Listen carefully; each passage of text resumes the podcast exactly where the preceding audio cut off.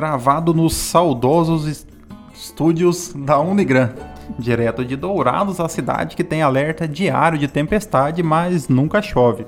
Eu sou o professor Fernando Machado, bendito seja Deus que não rejeitou a minha oração, nem desviou de mim a sua misericórdia.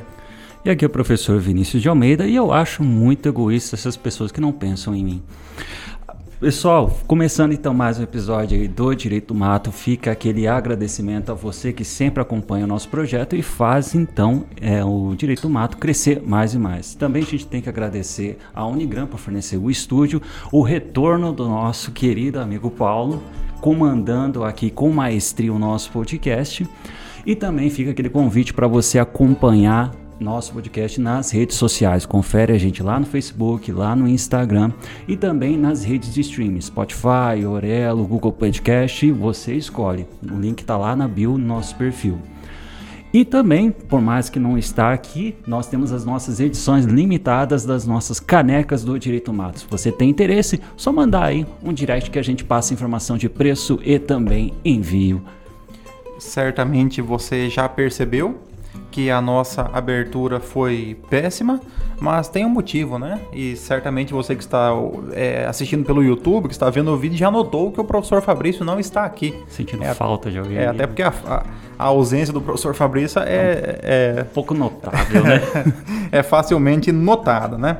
É, o professor Fabrício teve um contratempo familiar, nós dissemos a ele que é, o podcast ele poderia ser deixado em segundo plano, porque primeiro vem a família, depois o trabalho, depois os estudos, depois a convivência comunitária, depois a lazer. igreja, o lazer, os esportes BBB. e só é, o Big Brother e só depois só o podcast na ordem de prioridades, então nós dispensamos ele. Bom, Vamos lá então começar mais esse episódio aqui com um giro de notícias. A gente selecionou aqui umas notícias que são relevantes aí dentro do mundo jurídico para que a gente possa discutir. E a primeira é bem interessante, olha só. O governo publica portaria com regras para a prova de vida do INSS. O Ministério do Trabalho e Previdência publicou no Diário Oficial da União desta quinta-feira, dia 3 de fevereiro, portaria que disciplina os procedimentos a serem adotados para comprovação de vida anual dos beneficiários do INSS. A portaria 1408 apresenta algumas situações, atos, meios, informações ou dados de base que passarão a ser consideradas válidas como prova de vida. De acordo com a portaria, caberá ao INSS notificar o beneficiário quando não for possível a comprovação de vida pelos meios definidos. Nas situações em que o beneficiário não for identificado em nenhuma dessas bases, o INSS proverá meios para a realização da prova de vida sem deslocamentos dos beneficiários de suas residências. Acrescenta a portaria: cerca de 36 milhões de beneficiários fazem a prova de vida todos os anos, desses cerca de 5 milhões têm mais de 80 anos de idade. O professor Fernando, ajuda a gente a entender um pouco melhor isso. O que, que seria essa prova de vida? Então vamos lá. A prova de vida é um procedimento que o segurado, que o, o aposentado ou o pensionista, ele é obrigado a fazer uma vez por ano para, como o próprio nome já diz, comprovar que ele está vivo. Então a pessoa comparece na agência. Hoje, como é feita a prova de vida? A pessoa comparece à agência bancária chega na frente ali do responsável e diz: eu, vivo. Eu estou vivo. E ou, então a agência bancária confirma a, que a pessoa afere os sinais vitais, verifica que a pessoa está viva, então ele mantém o, o pagamento do benefício. Então, certo. a pessoa tem que ir lá mesmo. Né? E, e, tem, que, tem, que, tem que falar que está vivo. É, a pessoa vem e diz, eu estou vivo. É. Se o seu benefício aí é que começa a burocracia que, que acaba sendo uma a, burocracia que acaba burocracia prejudicial nem toda burocracia ela é ela é, é, prejudicial apenas aquela burocracia que atrasa o serviço público né? Burocracia é uma forma de organização do serviço público no qual as competências são distribuídas e cada um realiza uma etapa do trabalho. Mas voltando aqui ao banco cada banco tem as suas regras próprias é, para estabelecer a prova de vida, pode ser feito por um atendente ali fora, tem, a pessoa tem que pegar uma senha, tem que entrar. E, e aí acontecia aquelas situações da pessoa ter que, o banco não ter ali uma cadeira de rodas para a pessoa, ter que levar uma pessoa nos braços até o, o até o, o, caixa ali, até o guichê de atendimento para comprovar, pessoas com dificuldade de locomoção, pessoas muito idosas que tinham que ir no banco, ficar lá horas esperando para ser atendida. Pensando nisso, o governo federal então estabeleceu é, uma forma é, de compartilhamento de bases é, de dados, no qual a pessoa ela tem ou o reconhecimento facial ou o reconhecimento por biometria ou que ela realiza algum ato perante algum órgão público e esse ato então vai ser compartilhado e utilizado como prova de vida. É uma solução que eu achei fantástica. Eu particularmente conhecendo o serviço público brasileiro, eu, eu verifiquei que eu, eu é, constatei que foi um passo muito grande em termos de modernização, porque por exemplo hoje é, acredito que se não a totalidade, mas quase todos os eleitores têm o seu cadastro biométrico. Então, se você vai em outubro, coloca a sua digital e confirma na eleição que você está vivo, por que, que em outubro ou em novembro você tem que ir no banco dizer que você está vivo? Se você comparece no INSS e realiza uma perícia médica presencial em fevereiro, então por que, que você tem que ir ali em março e comprovar de novo que você está vivo para a agência bancária. Então, esse compartilhamento de dados eu achei muito interessante, até porque ele permite que você possa utilizar uma série de atividades, como por exemplo, é, renovação de CNH. Faz sentido, né? Você só renova CNH se você estiver vivo, né? Então, renovação de CNH, carteira de trabalho, alistamento militar, votação, vacinação, é, atualização de cadastro no CAD único para as pessoas que têm a uhum. família cadastrada, é, atendimento presencial nas agências do INSS por algum motivo já valida também a prova de vida, o acesso ao aplicativo do INSS para quem tem, também tem a biometria facial reconhecida é, já vai servir como prova de vida, então foi algo que eu achei assim muito interessante. Aqui um dado que chama atenção é que, por exemplo, é, em relação ao INSS, é, são hoje 36 milhões de beneficiários, né? então nós temos aí quase que é, 15%, um pouco mais de 15% da população brasileira é beneficiária do INSS. Sim. E desses 5 milhões tem mais de 80 anos, né? Aí a gente lembra sempre porque quando eu ia para ser atendido no INSS presencial como advogado, era sempre muito demorado. Por quê? Porque você tem a fila de prioridades, né? Então na fila de prioridades entra a pessoa com deficiência, pessoas com mobilidade reduzida, idosos e gestantes. Que é, é, que, é, é, que é basicamente quem vai no INSS, né? Então, praticamente todo mundo que vai no INSS é prioridade, né? Então, eu chegava lá e pegava a senha. Minha, minha senha era 18, né? Aí eu via, tava na 14, logo eu vou ser atendido, né? Aí começava a entrar a prioridade no meio, eu ia ser, era atendido umas 20, 20, 30 senhas depois, né? Mas faz parte. É, e é uma dúvida assim que eu fiquei pensando é o seguinte, qual que seria duas coisas? Primeiro, qual que é a consequência da pessoa ela não fazer essa prova de vida? E segundo, é, o INSS ele tem que fazer alguma coisa? É, a, a, consequência da, da não realização da prova de vida era, primeiro, a suspensão temporária do benefício por um prazo determinado com a comunicação da pessoa. Se a pessoa não realizasse durante o prazo de suspensão, aí levava à cessação do benefício. É, o INSS já vinha informatizando algumas bases de dados, por exemplo, em relação à comunicação de nascimento e óbito dos cartórios para o INSS. Então, o INSS ele hum. toma conhecimento que determinada pessoa veio a óbito. Então, ele hoje já faz cruzamento de dados. Ocorre aquelas situações em que pessoa, os familiares acabam sacando o benefício da pessoa depois do óbito, o pagamento é gerado, esse pagamento ele depois ele vai é, a pessoa vai ser notificada para fazer o ressarcimento, porque o INSS, ele, em algum momento, ele vai tomar conhecimento de que houve aquele óbito. Ou, por exemplo, quando o benefício foi, for suspenso pela ausência do comparecimento.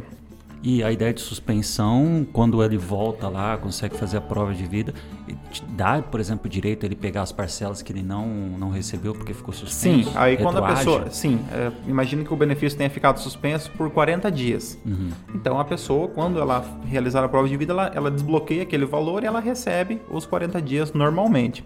Um ponto interessante dessa portaria é que ela traz a seguinte questão mesmo quando a pessoa ela não realizar nenhum daqueles atos que foram previstos, o que pode acontecer? Pessoas muito idosas, já que já não votam, que não vão no banco, que não vão no INSS, pode acontecer.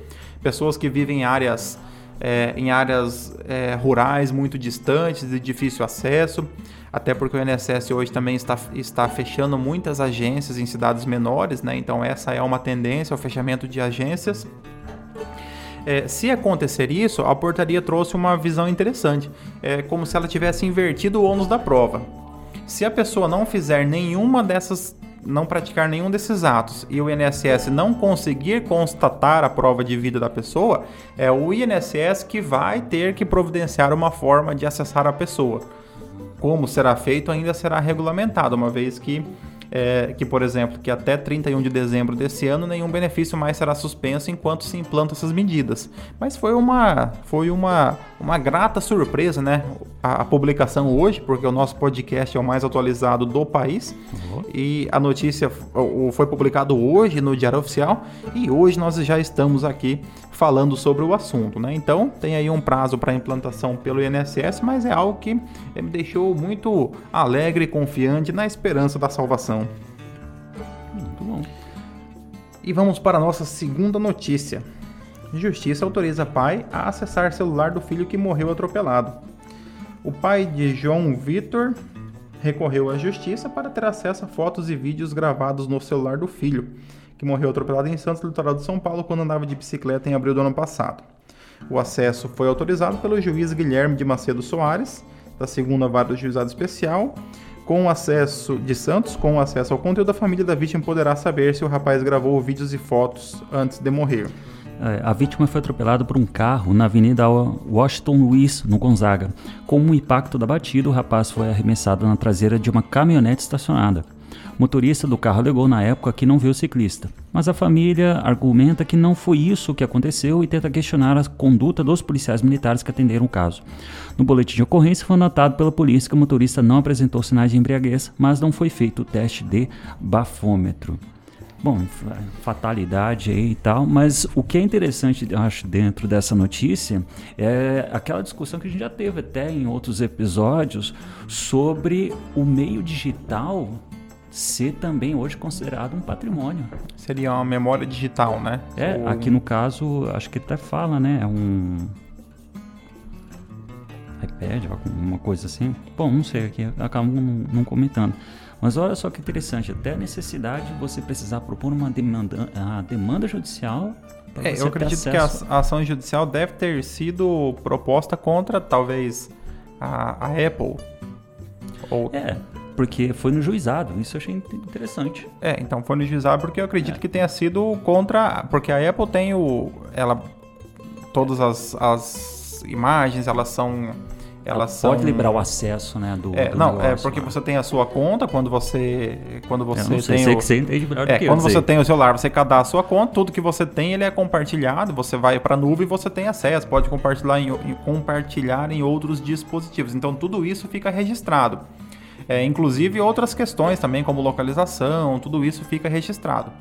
É, e somente a pessoa que pode acessar essas informações. Certamente que os pais talvez tenham tentado reiniciar alguma senha, algo nesse sentido, foi bloqueado o acesso e somente a Apple teria condições de desbloquear esse conteúdo, porque eu acredito que não seja uma simples questão de a, a questão do aparelho em si, e sim, é, e sim da, do acesso às informações que estavam talvez ali é, na nuvem. Então eu imagino que tenha sido a ação tenha sido proposta contra é, a Apple para que fosse permitido o acesso a não necessariamente ao é, aparelho. iCloud, né? Que fala. iCloud, é né? iCloud, é. iCloud, sei lá. Eu olhei, de vez em quando ele aparece meu aqui falando que o espaço tá cheio e manda eu comprar um pouco lá.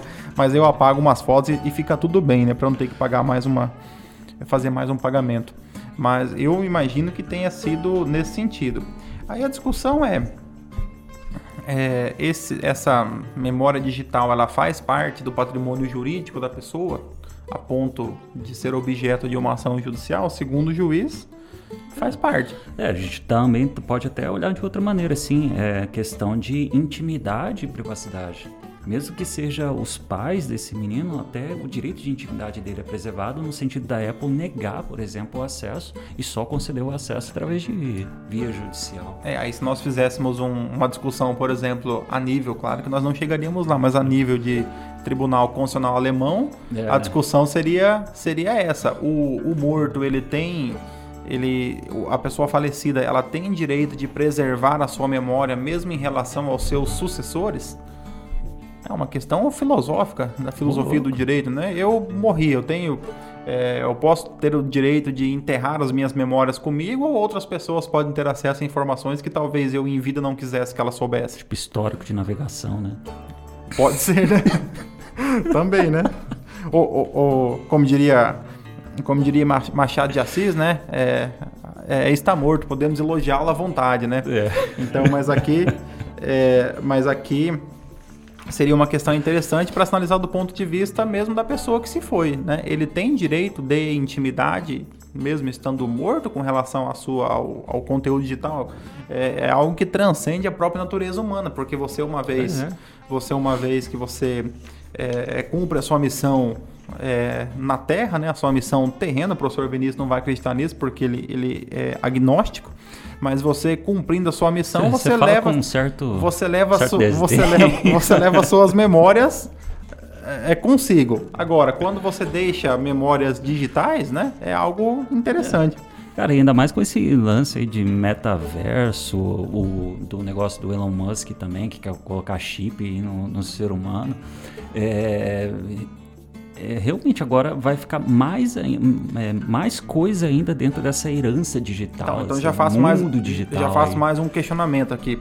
Comprei uma, o que que você compra no metaverso? Você compra um, um espaço, um Cara, boa pergunta. O que, o que, que você lá, hein? No Minecraft? É. tá. Então vamos lá. Comprei um lote no metaverso. Tá? Comprei um, um lote. É, comprei um lote de esquina no metaverso, numa rua comercial do, do metaverso. E aí eu, eu vim a óbito. É, isso vai integrar o meu inventário? Se for um patrimônio. Se for um. Pelo visto é. Se tem um valor econômico. Dependendo de onde né? fica o seu lote, o, o é. lote no metaverso está valendo mais, né? Se você tem um terreno lá na última rua de Amambai e um lote no metaverso, é, você vende mais caro o lote no metaverso. Mas aqui eu senti ainda mais falta do professor Fabrício é, para falar um pouco sobre, é, sobre essa questão de direito de família, né? Sugiro até que a gente mude a notícia, porque eu não tenho muito a acrescentar com eu relação a, a, a, direito de família nessa, nessa notícia. Então, continuando. Juiz suspende serviço de mototáxi da 99 Moto em João Pessoa. Eliminar Uh, juiz de João Pessoa, Paraíba, determinou a suspensão do serviço 99 Moto na cidade. O serviço era oferecido pela empresa 99 App e consistia no transporte de passageiros por mototaxista. Até agora nada nada de novo. Recentemente, em João Pessoa, a empresa 99 anunciou uma nova modalidade de serviço oferecendo o transporte de passageiros por mototáxi. Empresas de transporte da cidade então foram à justiça para impedir o funcionamento desse serviço. Na ação, as empresas afirmaram que o transporte por mototáxi promovido pelo aplicativo não é submetido a qualquer tipo de controle do poder público municipal. Ademais, os autores frisaram que a lei municipal 821097 proibiu a existência de modalidade de transporte remunerado de passageiros através de motocicletas ou congêneres. Ao apreciar o caso, o juiz Antônio Carneiro de Paiva deferiu a liminar para determinar que o 99 suspenda as operações atinentes ao serviço de mototáxi e suprima do aplicativo qualquer possibilidade de cadastro de mototaxistas. O magistrado destacou que a lei municipal proíbe essa atividade. O juiz destacou que o prejuízo ao sistema de transporte público de passageiros por ônibus ante mudança consistente sem qualquer deliberação por parte dos órgãos públicos de trânsito no eh, transporte no equilíbrio e sustentabilidade da operação do transporte na cidade de João Pessoa, Paraíba. É aquela mesma briga que teve quando o Uber veio para cá. É, aqui nós, frente é, aqui, aqui nós já podemos transitar com mais é. facilidade é. porque a direito administrativo fica um pouco mais confortável para nós. Mas vamos lá, a discussão é basicamente a mesma. É, nós temos o transporte público, que é um serviço público que deve ser oferecido pelo Estado.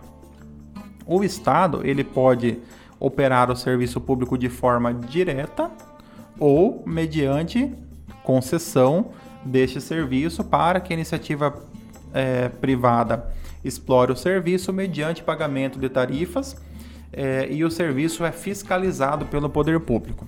Então, em tese, o taxista, o mototaxista, a empresa, em tese não, é o taxista, o mototaxista, as empresas de ônibus, elas têm uma concessão para realizar um serviço público. Elas comparecem ao órgão municipal, fazem o seu cadastro, prestam as informações e obtêm então essa licença para é, dirigir, para conduzir transportando passageiros. Quando você insere um serviço desse é, dentro do modal de transportes urbano, ficou bonito, né? Uhum. Dentro do modal de transportes urbano, você está inserindo um serviço que ele é organizado por um aplicativo privado, para uma empresa privada, e ele não se submete diretamente à fiscalização do poder público. Se você perguntar para o usuário, é, ele prefere normalmente o serviço privado. Por quê? Porque o serviço privado ele tem a melhor fiscalização que pode existir, que é a fiscalização pelo próprio usuário. Ninguém fiscaliza melhor do que o próprio usuário.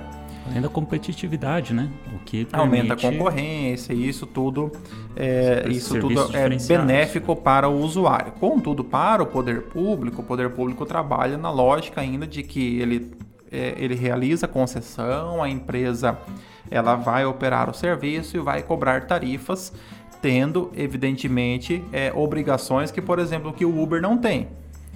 Então, é, Claro que não estamos aqui apenas defendendo o Uber em detrimento do transporte público, porque, por exemplo, é, muitas pessoas relatam hoje a dificuldade de você conseguir um transporte pelo aplicativo, Sim. porque os motoristas recusam corridas, isso tem uma série de motivos. Não vamos. É, esse dia eu até estava lendo que eles estão até reclamando em cidades como, por exemplo, São Paulo, o fato de motoristas não usarem o ar condicionado, que era, era uma espécie de uh, represália que eles estavam, os motoristas estavam fazendo em relação ao Uber, diante da maneira como o Uber ah. trata os motoristas. Entendi.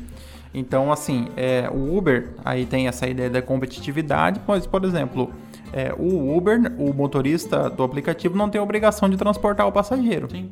Agora, já o ônibus, ele tem obrigação. Então, se você vai lá em Mumbai, tem a empresa Transporte Coletivo Cidade Crepúsculo, né? E ela, às vezes... É o nome mesmo? É o nome mesmo. E a empresa lá em Mumbai chama Circular, né? E aí a Circular, lá em Mumbai, ela vai e volta, praticamente só uma rua, né? E tem, tem horários que assim a Mumbai não tem um centro comercial industrial tão desenvolvido, então tem horários que o ônibus tem que trafegar quase que vazio. Uhum. Mas por quê? Mas é porque é obrigação da empresa oferecer o transporte naqueles horários. Isso está no contrato de concessão. É, essa discussão, ela ainda vai, certamente que vai avançar por muito, é, por muito tempo nesse processo. Aqui foi apenas uma, uma liminar, ainda o processo será instruído. Provavelmente dentro do município vai haver ali alguma movimentação entre os vereadores, a lei será alterada, vai permitir que seja feito o transporte desde que a pessoa seja, por exemplo, cadastrada, algo nesse sentido, como alguns municípios vêm fazendo. É legal ver aqui, é, eu achei interessante a ideia, do, do 99. Pô, oferecer isso agora em um serviço de mototáxi é bem interessante, a, se adequa bem com a realidade brasileira. Só que daí vem com aquilo lá que você estava falando, a questão do poder de polícia. E aí quando a gente estuda sobre o poder de polícia, tem aquela ideia de que o poder de polícia é formado por ciclos. Existem etapas para que ele possa ser efetivamente executado. E aqui a gente consegue perceber que no primeiro ciclo, na primeira rodada, ele já cai, que é a ideia da proibição em uma lei municipal, já que os ciclos do poder de polícia ele faz pela ordem, né, que é a, a, a lei ou então a regulamentação, aí depois era o depois da ordem era concessão, fiscalização e sanção. Se não tem a ordem, se não tem a lei permitindo isso aqui, de fato não há não há razão, pelo menos em um primeiro momento assim, da exploração dessa atividade. Acaba prejudicando, mas a ideia, eu achei a ideia boa. Vamos ver, boa sorte pros caras.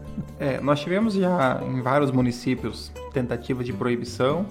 É, normalmente a, a população local acaba é, realizando algumas manifestações, ali alguns legisladores do município acabam defendendo a classe também dos motoristas, outros defendem a classe do, do transporte tradicional, do, ou das empresas de ônibus, ou das é, ou da ou dos próprios taxistas, bom taxistas, então há aquela discussão, mas acaba que, como pelo, pelo menos o que nós vimos nos últimos dois, três anos, o município acaba adotando alguma postura meio intermediária, permitindo a exploração do serviço, é, mediante ali alguma compensação, que seja algum registro, que seja alguma tributação sobre aquele serviço. É, isso é uma coisa que vai pesar mais para frente, o sentido, oh, será que cobra sei lá, ISS, por exemplo, isso aqui?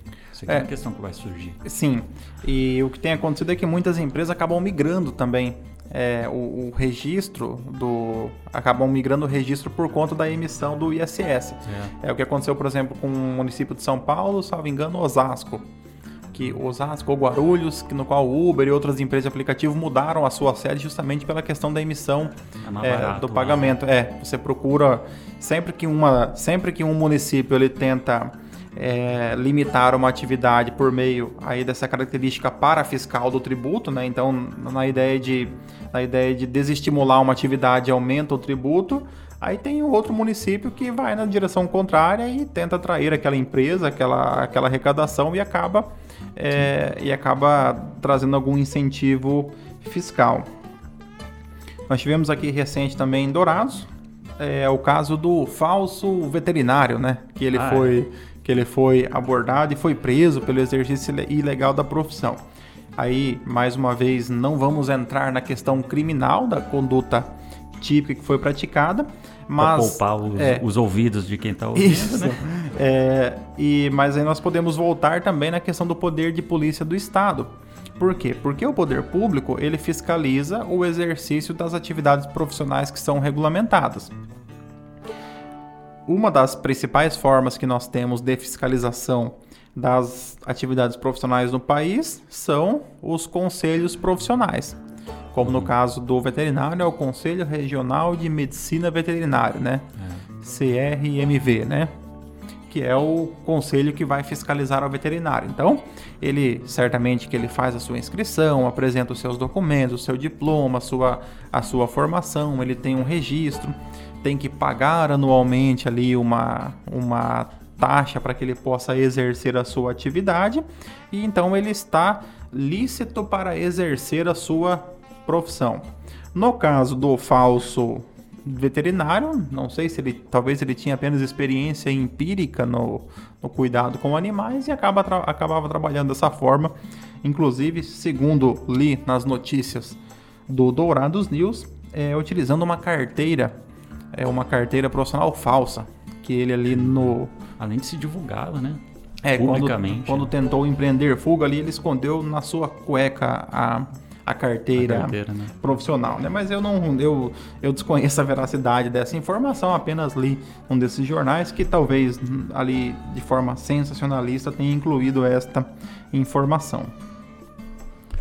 E acho que já chegamos então aí, mais um fim de um episódio do Direito do Mato com esse giro de notícias, essas três notícias, para que você fique sempre atualizado no mundo jurídico. Fica de novo aquele nosso agradecimento para você que acompanha o, o projeto Direito do Mato e é com você que a gente consegue crescer e fortalecer mais ainda. Agradecemos mais uma vez ao Paulo eu soube que o Paulo tem para vender os seus serviços aqui para a sua chefe na Unigram. Ele mostra o episódio o que ele faz e o que a gente faz, né? É, ele, um ele, ele, mostra antes e depois, né? É. Com o Paulo e sem Paulo. Eu, eu, fiquei sabendo que ele fez isso, até ganhou um aumento aqui na, na Unigram. É, agradecemos à Unigram que nos cede esse espaço. É, cumprimentamos também é, sentindo muita saudade, muita falta do professor Fabrício, que estará conosco no próximo episódio.